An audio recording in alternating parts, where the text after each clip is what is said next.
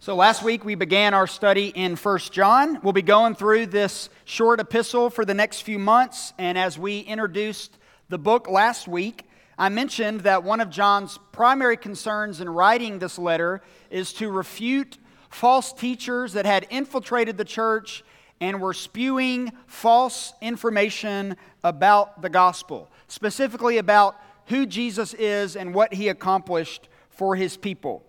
And when confusion exists about who Jesus is, why he came, why he died, why he was resurrected, when confusion exists about those issues, the gospel is lost.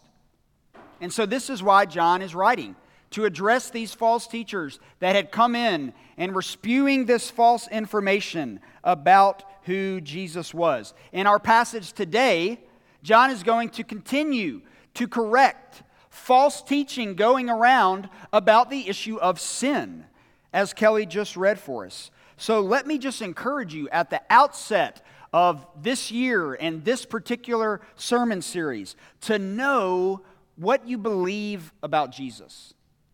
And don't just know it intellectually, but be able to actually back it up in God's Word. Do not take what I say as gospel truth.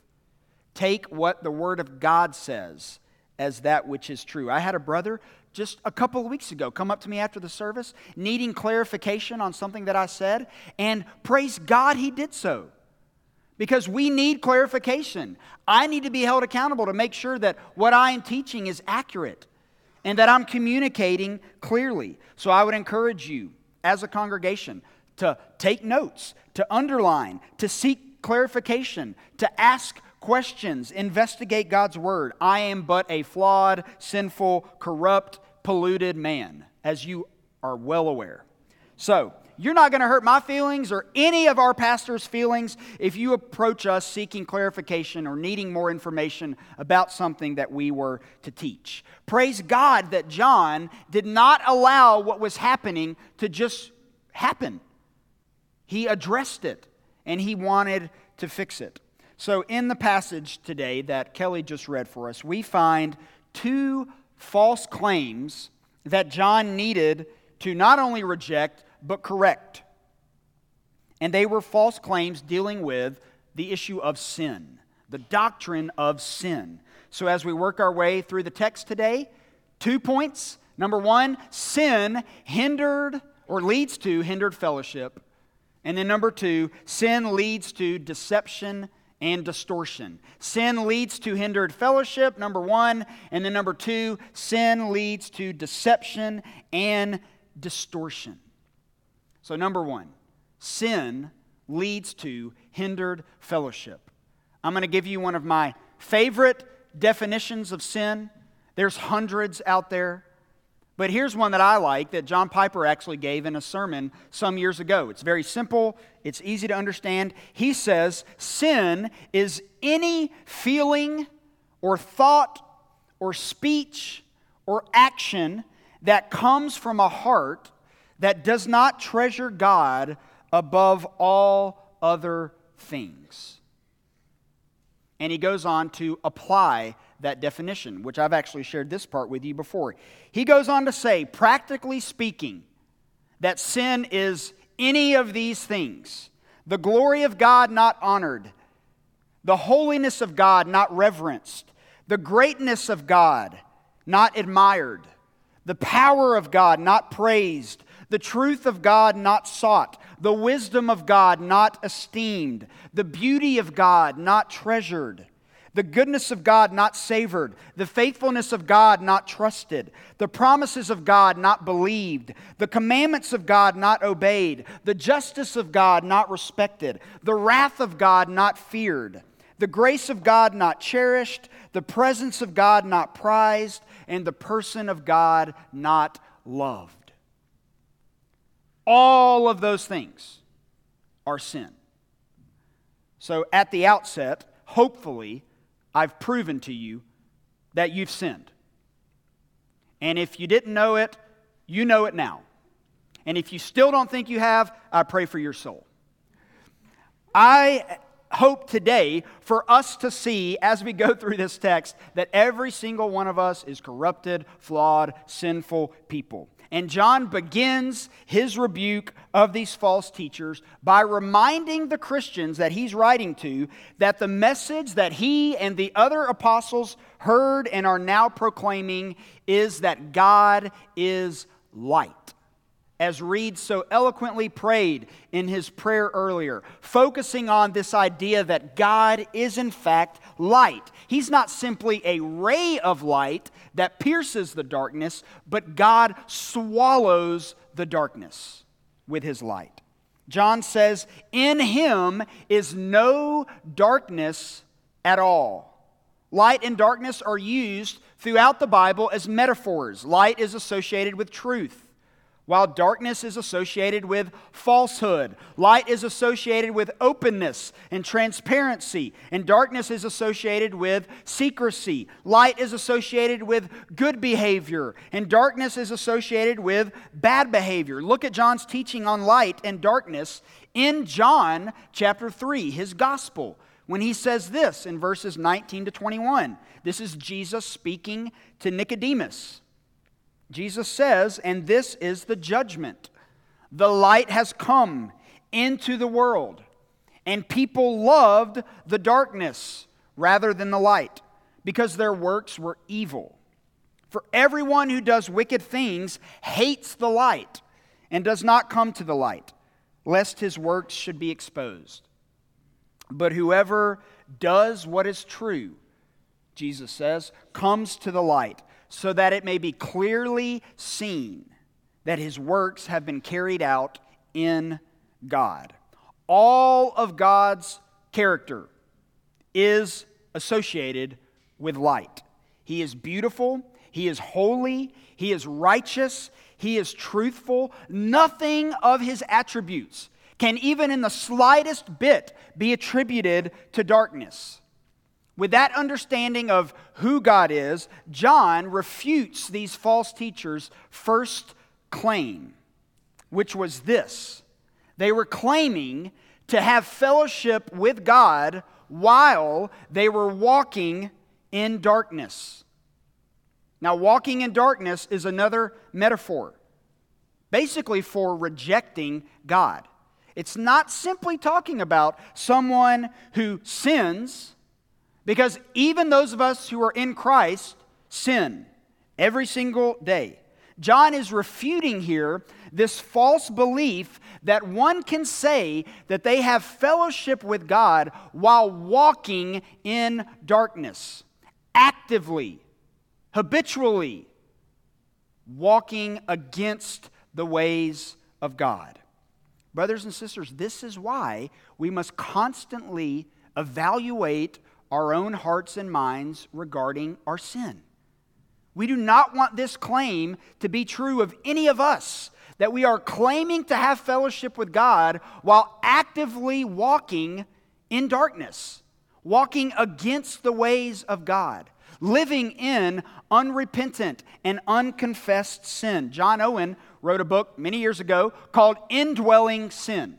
It's a great, challenging book basically on a theology of sin, and he breaks it down bit by bit, like all the Puritans do. But he says this He says, one of the ways that sin works in our lives is that sin tries to draw us away from focusing on our sin.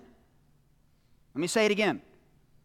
One of the ways that sin works in our hearts is it tries to draw us away from focusing on our sin he says this sin endeavors to draw the mind off from a due consideration, apprehension, and sensibleness of its own vileness and the danger with which it is attended. In other words, if you have sin in your life, one of the ways that sin will indwell within you is to not want you to think that what you're doing is sin or to even focus on your sin and regularly confess it and repent of it. This is why verse 6 is so important and why we care so much as a church about confession of sin and repentance of sin. Let me read what it says. If we say we have fellowship with him while we walk in darkness, we lie and do not practice the truth. John wants the Christians that he is writing to to know, and for us to know this morning, that fellowship with God while actively walking in darkness is really incompatible. So, yes, we spend time corporately as a church, especially on the days that we take communion, confessing our sin, repenting of our sin corporately, not to heap guilt upon ourselves, but because we want fellowship with God. We want unhindered fellowship with Him. We want His presence to flood our hearts and our minds. And since we know sin hinders fellowship with God, confessing and repenting of sin should actually be a delight so that we can have renewed fellowship for God and His Word. It's called being proactive in our walk with the Lord. Now, I did something last week that I've never done in my entire life. I took my car to the shop before it needed to go to the shop. In my 37 years of living, uh, 21 plus years now of driving, never once, ever have I been proactive in taking a vehicle in to get any service work done whatsoever. I hate vehicles passionately. If Dothan had a subway system, I would use it. I would sell my vehicles and we would not have a car. I hate everything about them. I apologize to those of you who love vehicles or sell cars. It's no offense to you. I love you. But I hate vehicles, everything about them. In fact, a few months ago, before I went this time, I had to get new tires on my car. And I was told that when I went to get them, that my tires were dry rotting. And while the mechanic and everyone was looking down at me, I was celebrating because that means I got the maximum value of my tires. I am not ever going to fix anything on my car until I absolutely have to. So, dry rotting for my tires is the goal. Those of you that care about safety and your families, you know, just don't do what I do or what's the word? Do as I say. Don't do as I say, but do whatever you're supposed to do. But that's how I view vehicles. So I went in last week and actually, uh, you know, I just had a birthday and Christmas, so I had a little money, and I was like, I'm going to take my Camry in for a tune up ahead of time. And you know, in one sense, I hated doing it. Hated it with everything in me. Because again, I don't like to be proactive. But, you know, when I got the car back after they serviced it, it did ride a little smoother. Some things were doing things that they were probably supposed to be doing all along that they had never done in my car. And so sometimes being proactive is a good thing, as it is with confession and repentance. In one sense, bringing our sins before God is extremely humbling, perhaps even embarrassing at times, but the result is always good renewed fellowship with our Creator. Confession, brothers and sisters, and repentance does not mean that you are ignoring the grace and mercy of God. Not in the slightest. Confession and repentance drives you to the grace and mercy of God. Because you realize that without it, there is no hope. But to claim Fellowship with God, as John says here, while walking in darkness, makes one a liar, he says, and one that does not practice the truth. So, in verse 7, instead of one walking in darkness and being a liar, he says, But if we walk in the light, as he is in the light, we have fellowship with one another, and the blood of Jesus, his son, cleanses us from all sin. Now, notice what John teaches here. John doesn't mention that walking in the light leads to fellowship with God. That's assumed, okay? But in the passage, what does he say? Walking in the light leads to what? Fellowship with one another. Friends, this is huge. What John is teaching here. As one commentator points out, there is no fellowship with God that is not expressed in fellowship with other believers. Now, I'm like a broken record when it comes to this subject. You know that. I'm constantly pounding being at church, loving your church, being committed to your church. But the reason I talk about that all of the time is because the New Testament talks about it all of the time. Peter, John, James, Paul, and Jesus have no concept of a Christian separated from Christ's church. It doesn't exist in the New Testament. You can dig, you can investigate, you won't find it. Yes, we are justified by grace alone, through faith alone, in Christ alone, but the church is the landing spot after that transformation has taken place. If someone claims to want Christ, but not his church, then they do not want Christ. Let me say it again. If someone claims to want Christ, but they do not want his church, then they do not want Christ because Christ died for his church. So, if your commitment to church is decreasing, stagnant, let me encourage you this morning. We want you here. But more importantly, you need us. I need you. We need each other. That's what the body of Christ is all about. But walking in light, most importantly, cleanses us, the text says, from our sin. Walking in the light takes us to the cross, where the death of Jesus and his shed blood offers forgiveness to those that repent of sin and believe in faith in his sacrifice. We need each other, brothers and sisters. We cannot walk this life alone. Carl Trueman, theologian, author, has written a number of excellent books. He wrote an article about a decade ago. I'm going to quote from it. He says, My special destiny as a believer is to be part of the church.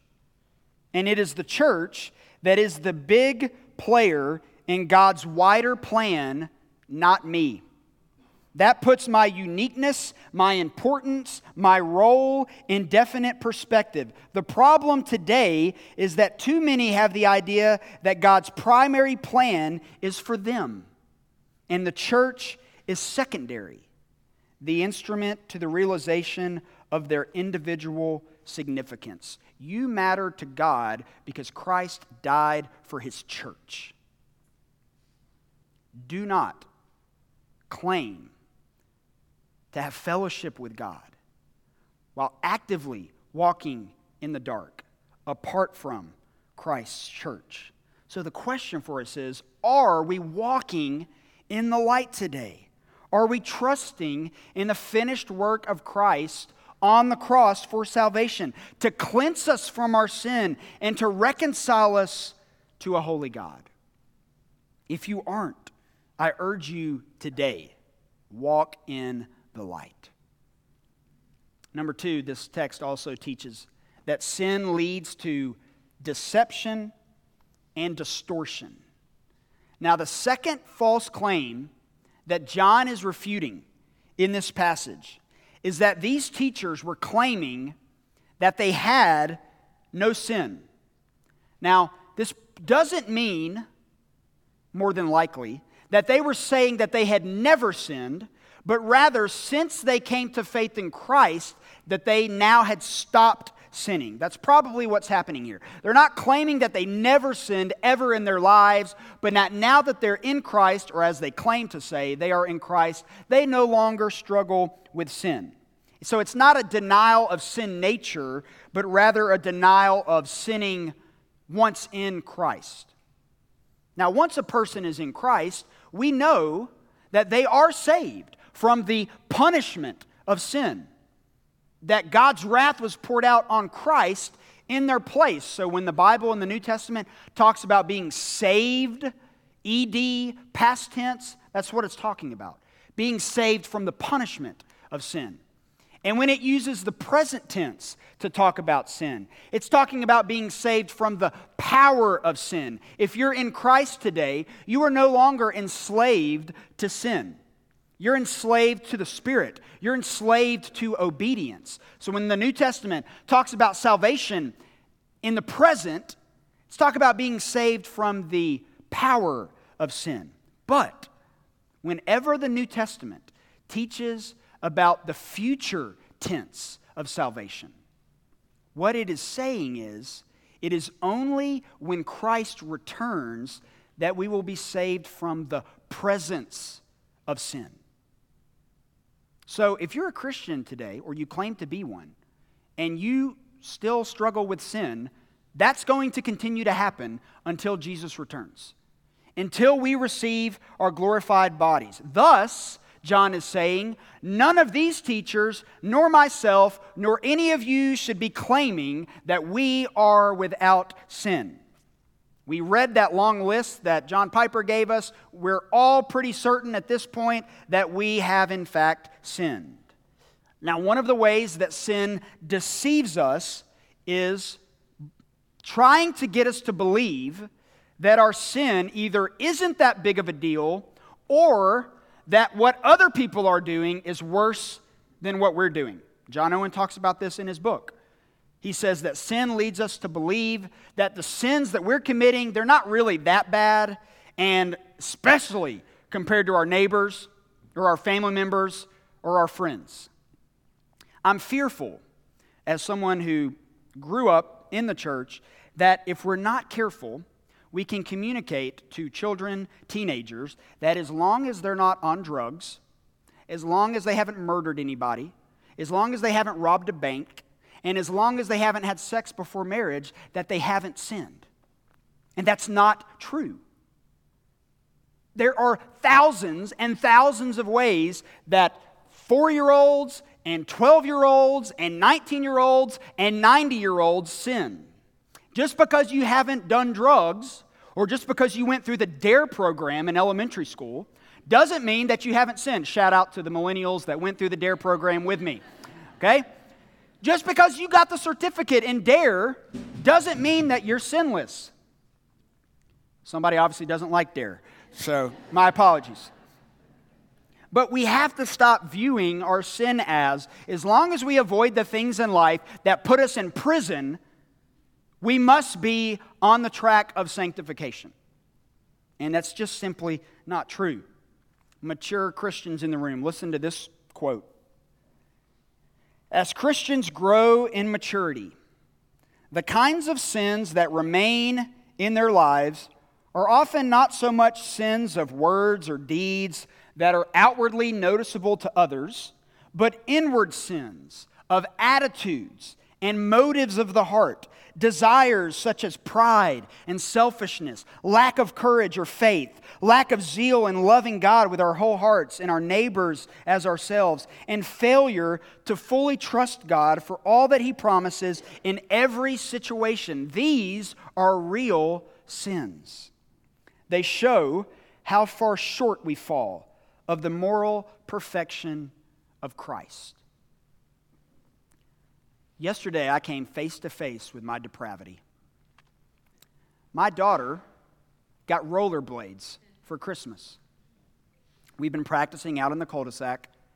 Well, she wanted to go to Fun Zone to practice rollerblading. And I came away from that experience two things I'm never returning.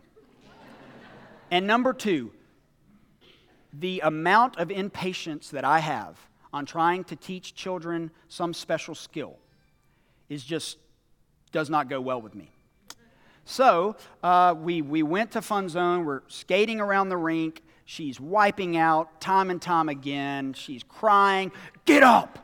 You can do this. All of the things that fathers are not supposed to do. The other people watching me are probably thinking, Oh my goodness, like, does he have a wife? Not for much longer. You know, all of these horrible things. And so, after that hour plus of misery on my end, we got in the car, and Ashley and I were driving home with them, and I was saying, All right, what can we learn from this? What lesson could be taught here.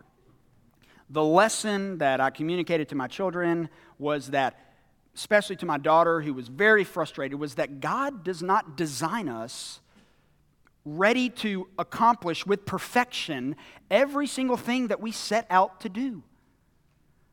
There were men and women there yesterday who were backflipping and skating backwards, and I was just enthralled. There was this one guy, I wanted his phone number just to take him to lunch because I was so impressed with his skill set.